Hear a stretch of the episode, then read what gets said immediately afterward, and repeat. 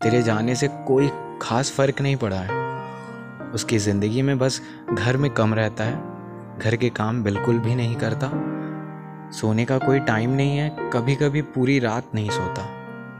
बात बात पर बहन से झगड़ने वाला, घर वालों की चिल्लाहट पर भी खामोश रहता है। सुबह होते ही दिखावटी खुश रहने की अंधी दौड़ में बिना कुछ बताए ही घर छोड़ जाता है। पापा के फ़ोन से पहले घर पहुँचने वाला आजकल उनका भी फ़ोन काट देता है। हमेशा दोस्तों के गलत काम को रोकने वाला बंदा अब अकेले में सिगरेट पीता है।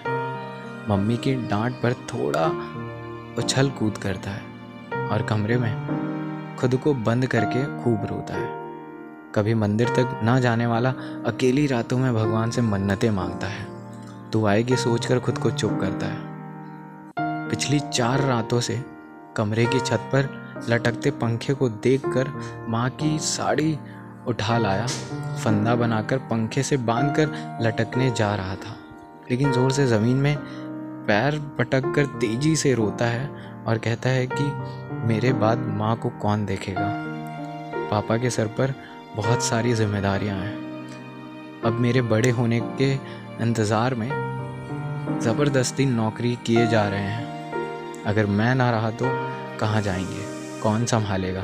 बात बात पर झगड़ने वाली बहन मर जाएगी और फिर रिश्तेदार कहेंगे कि उनका बेटा एक चरित्रहीन लड़की की वजह से मर गया, खानदान की इज़्ज़त लुटा दी। हर बार मिन्नतें हैं। तू आ जा। कभी शिकायत का मौका नहीं दूँगा।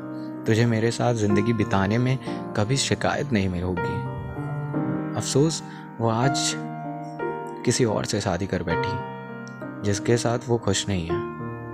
और वो लड़का अब किसी से शादी का मन नहीं रखता। काफ़ी चिड़चिड़ापन आ गया है। पापा से कम बात करता है, मम्मी पर चीखता चिल्लाता है। बहन की शादी हो गई है, जिससे कम ही बात करता है।